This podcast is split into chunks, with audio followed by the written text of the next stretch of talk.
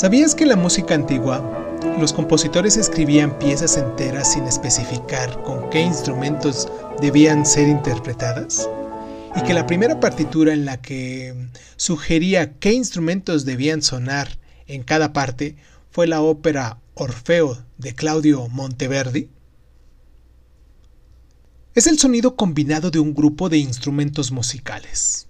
Más que cualquier otro aspecto técnico de la música, lo que caracteriza el arte musical occidental, también llamado música clásica.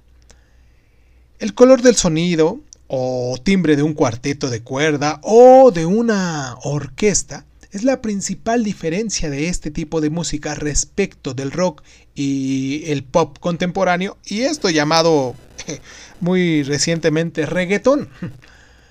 Sin contar con la voz humana, hay cinco categorías de instrumentos musicales. De cuerda, los que son tocados con arco o con los dedos. De viento, los que son soplados mm, con aire a través de una boquilla, un agujero o una lengüeta. De percusión, los que por lo general son golpeados con baquetas o mazos. También están los teclados y a partir del siglo XX los electrónicos. Alrededor de 1750 ya estaba consolidada la orquesta barroca, con una sección de viento que incluía flautas, oboes, fagoes, trompas y trompetas.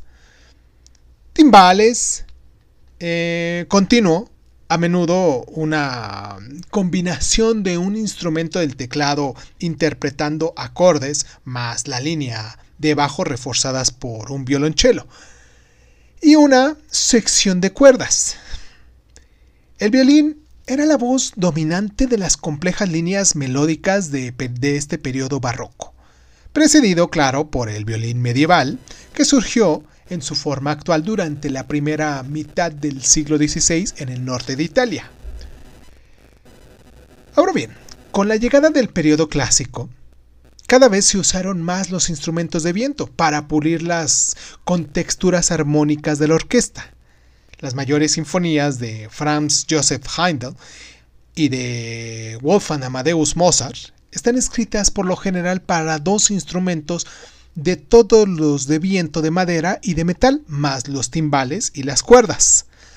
Para mediados del siglo XIX, compositores como Héctor Berlioz Escribían sus obras mm, para orquestas de mayor tamaño que incluían arpas, así como instrumentos más modernos como la corneta inglesa, el clarinete alto o varios más que son de percusión. Ya a finales de este siglo y principios del siglo XX, Richard Wagner, Gustav Mahler y Arnold Stomberg ya componían piezas para orquestas muy muy grandes y en ocasiones de un centenar de músicos. Compositores más modernos añadieron instrumentos de música popular y también el jazz, como el saxofón, los sintetizadores u otros aparatos electrónicos. ¿Sabías que el nombre del piano proviene de la expresión pianoforte, puesto que sirve para tocar piano suavemente y fuerte, con brío?